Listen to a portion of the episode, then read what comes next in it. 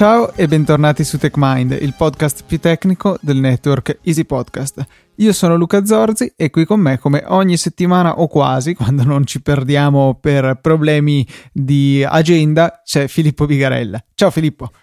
Ciao Luca, ciao a tutti i nostri ascoltatori. Sì, eh, ogni tanto facciamo qualche pausa, però dai, quando, quando registriamo cerchiamo sempre di offrire eh, i migliori contenuti possibili. Come è il caso anche questa settimana, abbiamo qualche notizia che ha fatto abbastanza scalpore, devo dire, ma che forse non è poi così tremenda e ne parleremo dopo. Parliamo di eh, NSA e della sua possibilità di decriptare gran parte delle comunicazioni eh, SSL, anche VPN che avvengono su internet, cosa che sicuramente ci tocca tutti molto da vicino perché comunque anche se molti di noi non sono terroristi, terroristi, almeno parlo per me, non so Filippo, eh, comunque ci fa piacere eh, avere la nostra privacy intatta su internet. E dopo parleremo anche brevemente dandovi un'infarinatura di quella cosa chiamata stenografia che è un argomento piuttosto interessante, forse più vasto delle, di quello che possiamo ragionevolmente coprire in un podcast, però almeno una piccola introduzione direi che riusciremo a darla. Ma torniamo subito sull'argomento principale di questa puntata, che come dicevo è appunto la questione NSA, decriptazione, eccetera. Filippo, cosa ci puoi dire a riguardo? Beh, innanzitutto vorrei mettere le mani avanti e dire che non sono un esperto in crittografia come potrebbero essere eh, altre persone, so- soprattutto le persone che hanno parlato di questo problema su Twitter o sui pr- vari rispettivi blog però cercheremo di spiegare qual è eh, il problema a grandi linee e dare, eh, come si può dire, un'infarinatura generale per far capire a tutti il problema. Essenzialmente, eh, due giorni fa, eh, tre giorni fa, è, pubblicata, ehm, è stato pubblicato un paper che eh, descrive come in realtà eh, una cosa che è considerata sicura e, ed è alla base di un sacco di comunicazioni sicure che effettuiamo quando navighiamo in internet, non è poi, eh, anzi, in pratica fallisce, che è proprio il titolo del paper. Eh, stiamo parlando dello scambio di chiavi di Fielman eh, che, eh, di cui abbiamo parlato, penso in una delle primissime puntate, se non sbaglio. Sì, e infatti sto andando a recuperare quale era specificamente perché sono curioso eh, anch'io. Ecco, la puntata numero 34 del giugno 2013, insomma sono passati oltre due anni da quando l'abbiamo trattato, ma la tecnologia non è cambiata, per cui vi metto nelle note della puntata un link così se volete potete tornare ad ascoltare qualche cosa a riguardo. Sì, essenzialmente sì, non è cambiata, eh, qui mi permetto di, di, farmi una piccola risata perché in realtà è, è un, un, concetto, questo protocollo è stato ideato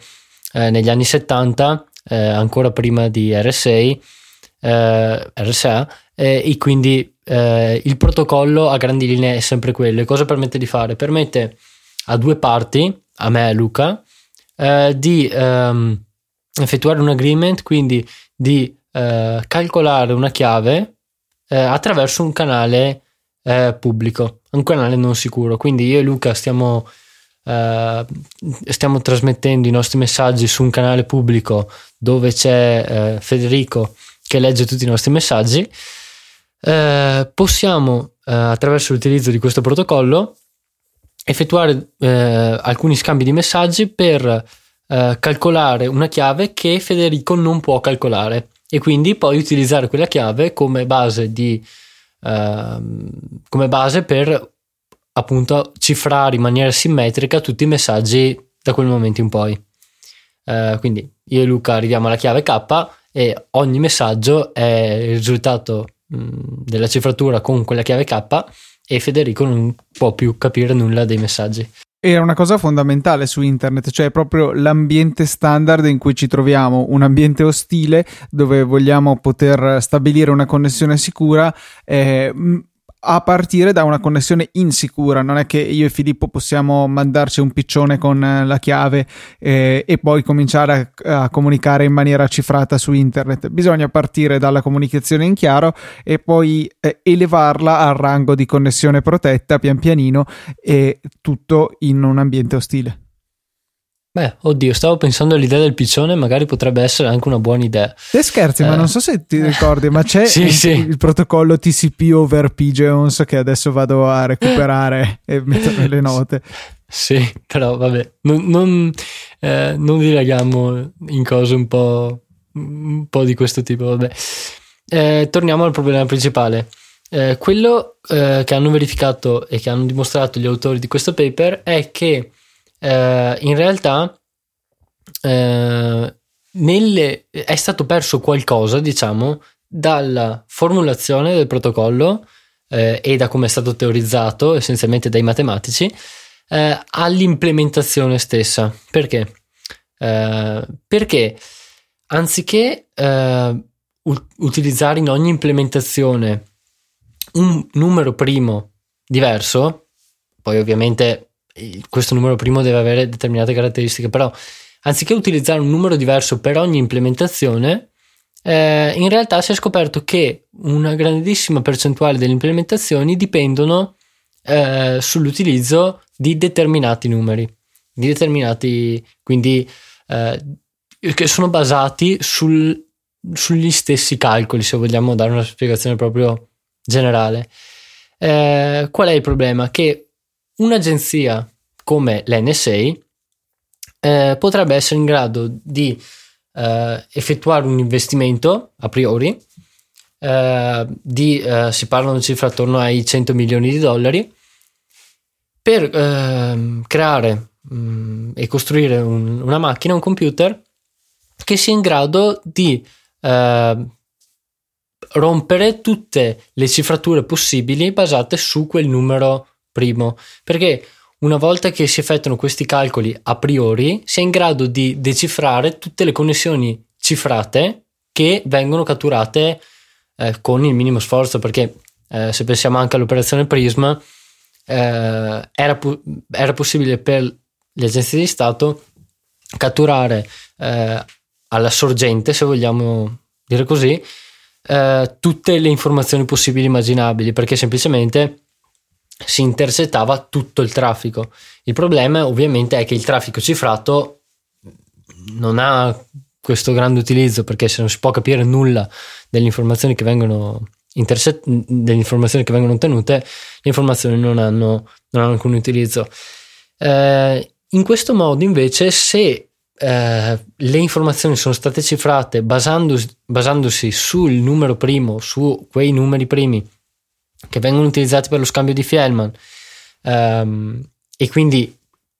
si può effettuare un lavoro a parte e a priori, eh, che è l'ideale per un'agenzia come l'NSA, allora in quel caso si intercettano le comunicazioni e poi offline si, eh, si decifrano oppure anche in tempo reale, perché quello che ehm, il problema principale in questo caso è che il lavoro non viene fatto eh, non solo il lavoro può essere fatto offline, che questo poteva essere fatto anche con Logjam, eh, ma vi- può essere fatto a priori, quindi una volta fatto, una volta fatto l'investimento iniziale, eh, l'agenzia è a posto, cioè tutto il traffico che si basa su, quel su quei determinati calcoli può essere decifrato. Eh, le, secondo le statistiche pubblicate in questo paper, eh, il lavoro di eh, un anno di calcoli, mm, più o meno, eh, sarebbe sufficiente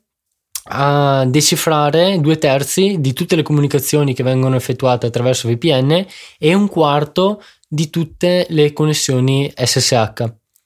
eh, che sono numeri abbastanza preoccupanti. Giusto così per uh, met- per chi non lo sapesse, SSH è quel protocollo che si utilizza per connettersi in maniera sicura a un server remoto per eh, gestirlo amministrarlo. Ad esempio, è il metodo con cui io mi connetto al server di Easy Podcast per fare tutte le modifiche necessarie alla sua configurazione e manutenzione. E è, diciamo, l'evoluzione del precedente Telnet che eh, faceva la stessa identica cosa, ma lo faceva in maniera del tutto non criptata.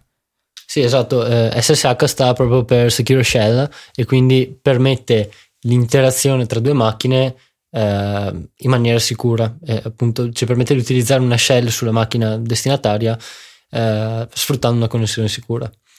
Eh, inoltre, sempre stando alle statistiche pubblicate nel paper, eh, effettuare questi precalcoli in, a priori su un altro numero eh, permetterebbe al, all'agenzia di um, decifrare il 20% di tutte, eh, di tutte le comunicazioni fatte attraverso HTTPS per il primo milione di siti sulla classifica Alexa. Um, questi, tutti questi numeri portano uh, gli autori a, ad una conclusione um, che, che, si cercava da anni, oddio, uh, oppure portano a dire, eh, portano gli autori a dire: Bene, abbiamo trovato la soluzione ad un mistero che, mm, di cui non si sapeva la risposta da diversi anni. Fin da, uh, dal 2012 e anche da quando sono stati pubblicati i primi documenti rilasciati da Snowden, eh, si parlava eh, del fatto che l'NSA fosse in possesso di eh, qualcosa di eccezionale, un breakthrough, eh, che permettesse di decifrare le comunicazioni criptate eh, su internet, così proprio in maniera generale. Eh, sono state avanzate diverse ipotesi mm, nel corso degli anni, eh, come ad esempio eh, che alcuni algoritmi, anzi alcune implementazioni contenessero una backdoor, oppure che Uh, alcuni uh, protocolli e quindi gli algoritmi sottostanti ai protocolli fossero stati progettati con uh, delle falle in maniera apposita, quindi uh, viene teorizzato e pubblicato il protocollo uh, da autori che sono sponsorizzati dall'NSA e, e, che includono nel protocollo stesso una falla proprio a livello ehm, teorico del protocollo e che quindi può, essere, può essere usata per mm, rendere insicure tutte le comunicazioni che basano la loro sicurezza su quel protocollo. O, oppure si, si, era anche pensato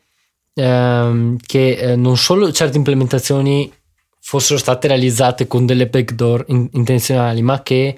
eh, nel corso degli anni, ad esempio nelle implementazioni open source di, di alcune librerie, eh, l'NSA avesse potuto cercare di inserire dei bug appositamente eh, proprio per, um, per, decif- per poter poi decifrare le comunicazioni che eh, utilizzavano come metodo di cifratura proprio quelle librerie. Eh, questa, eh, que- questa, nuova invece pubblicazione eh, ci può eh, far pensare che in realtà eh, il breakthrough cui, a cui si faceva riferimento qualche anno fa sia proprio questo, cioè il fatto che ehm, poter, potendo calcolare a priori eh, determinati, eh, face- potendo effettuare dei calcoli a priori per determinati numeri che sono alla base della sicurezza dello scambio di chiavi, eh, poi è possibile in realtà decifrare eh, tutte le comunicazioni che vengono effettuate eh, che hanno come base appunto questi numeri. Quindi è decisamente questo il problema di base, cioè il riciclo di questi numeri primi molto grandi necessari per eh, far partire tutta la comunicazione e non una debolezza intrinseca del protocollo in sé. Sì, esatto, perché sempre teoricamente per ora eh, il protocollo in sé eh, è sicuro, cioè eh, è matematicamente sicuro. Ora, ripeto quello che ho detto all'inizio, non sono un esperto di crittografia eh, né sono uno studente di matematica, quindi non so sinceramente se sia stato provato eh, il protocollo, eh, però teoricamente è basato sul, Uh, se non erro, siate liberi di correggermi quando volete, uh, sul, sulla difficile, sulla complessità computazionale nel risolvere il problema del logaritmo discreto. Uh, ora, questo è quello che so io eh, non so appunto se è stato provato in maniera dif- diversa.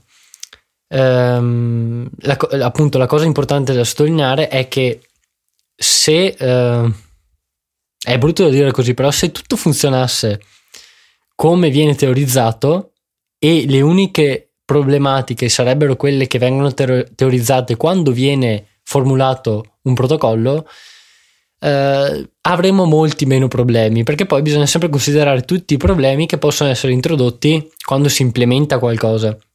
Perché è facile eh, no, non è facile, scusate, è, è, è fattibile teorizzare qualcosa che garantisce un certo livello di sicurezza, eh, che però una volta che quel, pro- quel protocollo viene implementato, eh, è molto facile introdurre errori eh, oppure implementarlo in maniera incorretta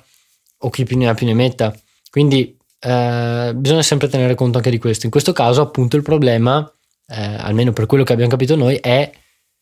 nell'implementazione e nel fatto che tutte queste implementazioni si basino sugli stessi numeri, eh, sempre tra virgolette. Diciamo che eh, è la stessa cosa alla fine che succede quando troviamo un bug in un software. Lo sviluppatore ha nella sua testa come deve funzionare il programma. Poi per una distrazione, un controllo che non fa magari su quello che l'utente fornisce, sull'input, eh, finisce per alterare la funzionalità del programma, fargli fare una cosa che noi non vogliamo e da qui nasce il bug e anche magari il potenziale problema di sicurezza con questi dati che vengono inseriti dall'utente che in realtà sono studiati in maniera apposita per andare a far eseguire appunto al programma qualche cosa che non è previsto che faccia e che magari potrebbe essere anche malevolo. Quindi la, disconnessione, se vogliamo, che c'è tra lo, lo, scopo voluto, tra la funzionalità voluta e la funzionalità effettiva eh, tradotta dall'implementazione appunto del programma stesso.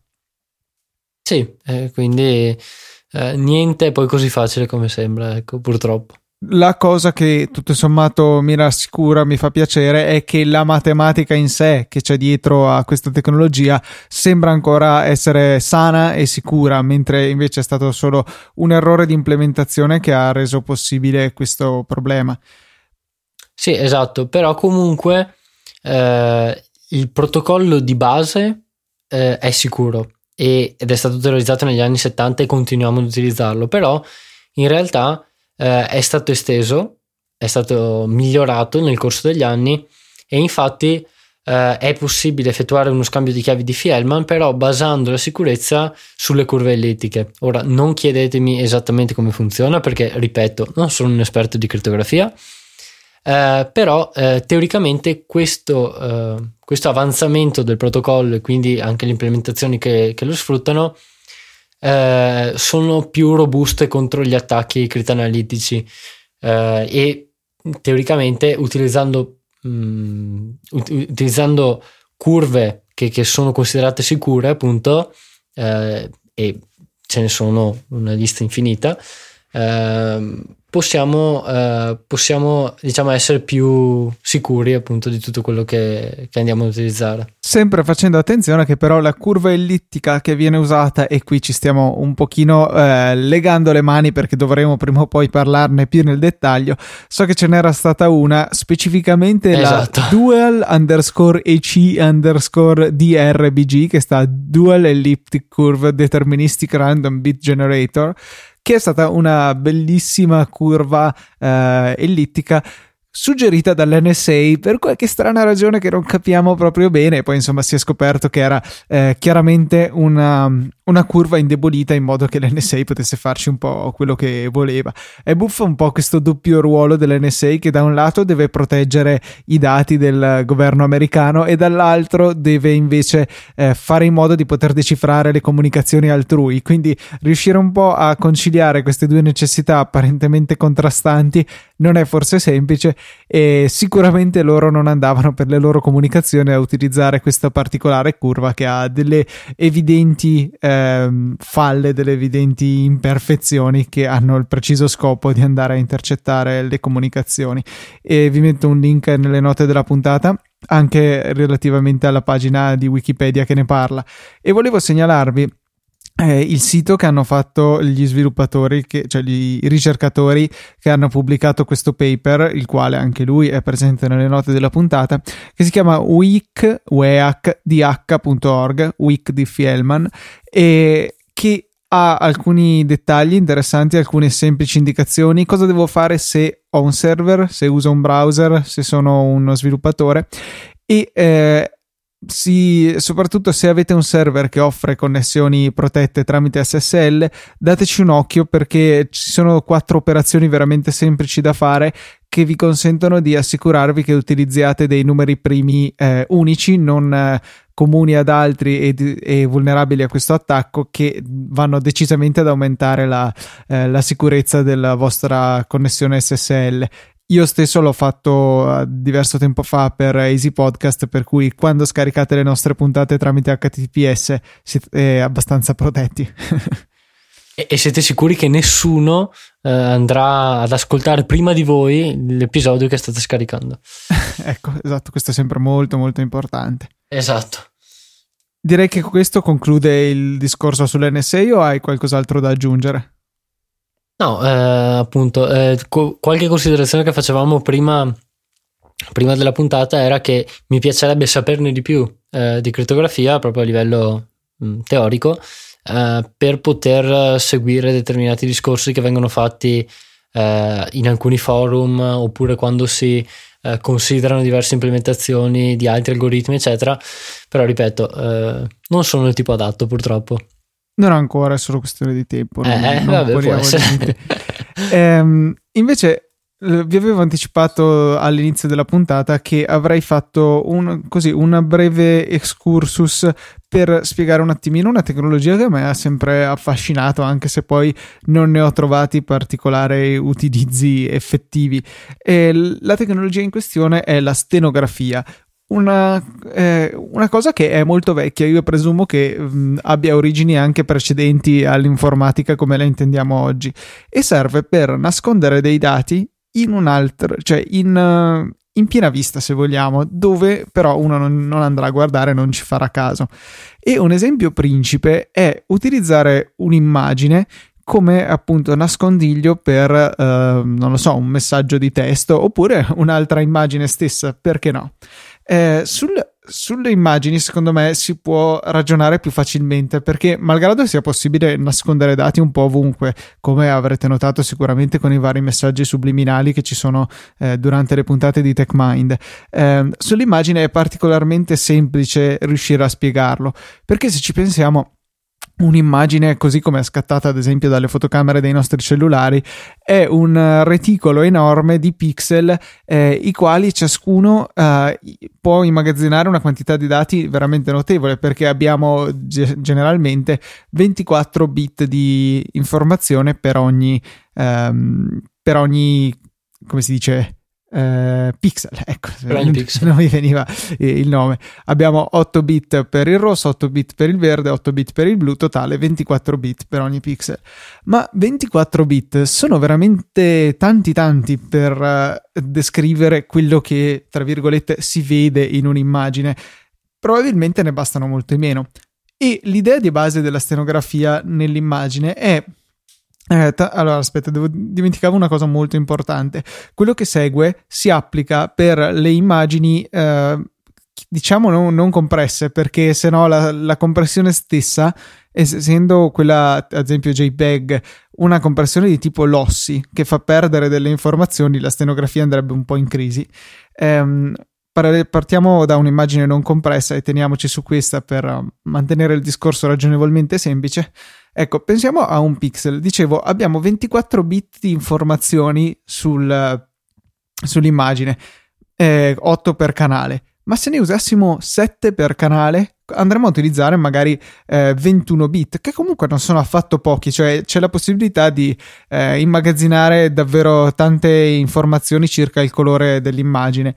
e noi probabilmente non ci accorgeremmo della differenza guardando la foto perché le variazioni di colore che andremo ad avere eh, togliendo il bit meno significativo, così si chiama il meno importante di ogni, eh, di ogni pixel per ogni canale,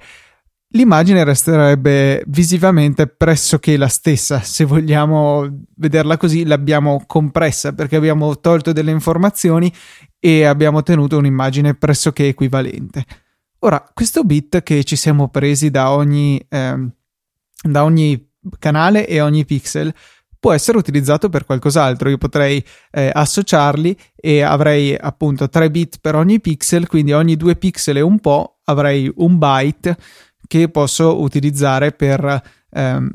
per immagazzinarci dell'altro. Pensiamo a un'immagine eh, come quelle ormai di, dei nostri telefoni 8, 12 e anche più megapixel moltiplicato per 3 bit per ogni pixel comincia a esserci qualche kilobyte di informazione da sfruttare Ora, qualche kilobyte potrebbe non sembrare tanto nell'ottica dei video in alta definizione, ma eh, se devo nascondere un messaggio, magari sarà semplicemente del testo e il testo, soprattutto se non è formattato, tende a non occupare molto spazio. Allora eh, possiamo appunto mettere in questi bit eh, tutte le nostre informazioni. E peraltro la cosa è ulteriormente giustificata perché se pensiamo a cosa è veramente una foto, questa è una conversione dalla luce analogica che il sensore vede in una sua rappresentazione digitale. E c'è tantissimo rumore nella conversione analogica digitale, cioè se anche avessimo in, in, un, in un qualche modo ipotetico due telefoni che vedono, inquadrano la stessa identica cosa, lo stesso identico telefono, nello stesso identico momento, scattiamo le due foto, se questa cosa fosse possibile, le foto risulteranno diverse a livello microscopico, la scena sarà la stessa, ma le piccole variazioni di colore date dal rumore in- intrinseco nella conversione analogico-digitale farà sì che avremo eh, due file non identici. La stessa cosa sarà eh, il nostro messaggio criptato, sarà un po' di rumore aggiunto alla foto. E dipende poi da quanti bit utilizziamo il fatto eh, che sia più o meno evidente la degradazione della qualità. Però abbiamo t- tutto quanto eh, eh, perfettamente rintracciabile, cioè nel senso sappiamo che basta prendere gli ultimi bit di un'immagine e di, di ogni pixel, di ogni canale per risalire al messaggio originale e quindi facendo una scansione, se vogliamo, del file è abbastanza semplice andare ad accorgersi che eh, c'è in realtà qualche cosa di nascosto. Non è il classico rumore che vedremo nella foto, la distribuzione non è eh, casuale. Allora si fa un passo in più, si va a criptare il, uh, il, messaggio che vogliamo nascondere prima di metterlo dentro nell'immagine, sfruttando il fatto che i dati criptati sono, uh, per uno che non ha la chiave, una sfilza di eh, bit del tutto casuali, non c'è una, un pattern evidente in essi e eh, un, una serie di dati casuali altro non sono che rumore, se vogliamo. Per cui andiamo a sostituire nell'immagine del rumore a dell'altro rumore, in modo che l'immagine non, ancora una volta non sarà evidente che è stata alterata, e però andrà a contenere un, eh, un messaggio cifrato. Ora chiederete voi, ma perché semplicemente non mandare il messaggio cifrato e chiuso il discorso, visto che eh, ho comunque la necessità di cifrarlo, perché non mandarlo direttamente cifrato? Beh, eh, può essere utile comunque cercare di non far vedere che il messaggio in realtà è stato eh, cioè che c'è un messaggio nascosto. Ci stiamo scambiando le solite foto di gattini che popolano metà dell'internet e in realtà abbiamo dentro i piani per eh, conquistare il mondo. E soprattutto, appunto, per fare un esempio un po' più concreto, eh, possiamo evitare tutte quelle euristiche che tentano di eh, determinare se stiamo tentando di esfiltrare dati, ad esempio se siamo in un ambiente protetto, perché se io sono in un ambiente dove dal quale non posso inviare codice sorgente al di fuori, al mondo esterno, se mando delle immagini a Luca, molto probabilmente, a meno che non ci siano euristiche ultra complicate, eh, in quel caso, però molto probabilmente nessuno si accorgerà che in realtà nelle immagini ho incluso del codice sorgente. Eh, quindi, ad esempio, questo è un motivo per cui viene utilizzata questa tecnica. Sì, è, è esattamente questa la, la, ragione. Comunque trovo, ho sempre trovato affascinante ecco, questa possibilità di nascondere un messaggio all'interno di un altro. E, è, cioè, è la versione mega complicata di scrivere una, un paragrafo di testo con, mettendo i punti e andando a capo in modo che leggendo le prime lettere di ogni, eh, di ogni parola si legge un, un'altra frase. Ecco. E come dicevo, le, le immagini si prestano molto bene a, a, dare questa piccola spiegazione. Ho pensato che fosse interessante anche per voi eh, sentirla in, questa, in questo modo qui, che credo sia veramente facile da comprendere. Filippo, se non hai altro da aggiungere, direi che possiamo anche chiudere qui con questa 98esima puntata di TechMind. Beh, un, solo una cosa breve che in realtà hai già accennato eh, è che in realtà la stenografia eh, esiste da tantissimo tempo e eh, può essere fatta con qualsiasi altro tipo di file. E mentre per le immagini esistono euristiche che permettono di determinare se c'è qualcosa di nascosto all'interno, eh, per altri tipi di file risulta quasi impossibile. Cioè, alla fine il concetto basilare è mando qualcosa che contiene altre informazioni che non vengono mostrate quando si guarda in maniera canonica eh, quel qualcosa. Eh, quindi, se pensiamo ad un PDF, eh, cioè lo spazio è, cioè lo spazio, il, il campo che abbiamo a disposizione è illimitato potremmo avere un lunghissimo PDF di una rivista addirittura piena di foto, piena di possibili nascondigli esatto. per, per, le nostre immagini con stenografia inclusa, insomma. Ok, questo è veramente tutto per questa 98esima puntata. Volevo chiedervi un piccolo favore, se aveste due minuti da dedicarci per lasciarci una recensione su iTunes, aiuta veramente tanto a far scoprire questo podcast anche al pubblico meno tecnico che magari non ci conosce già e che eh, però potrebbe essere potenzialmente interessato. Il modo più semplice forse è dal vostro iPhone o iPad utilizzando l'applicazione podcast inclusa in iOS che purtroppo non si può neanche eliminare, il che è alquanto frustrante a volte, però torna buono in questo caso perché avete tutti lo strumento necessario per lasciarci una recensione, basta veramente poco. Ci cercate nello store, lasciate una recensione e questo aiuterà appunto a farci vedere nelle classifiche di iTunes e potenzialmente raggiungere nuovi ascoltatori. Ecco, un piccolo favore che vi chiediamo se avete apprezzato il nostro lavoro. Detto questo, un saluto da Luca e da Filippo.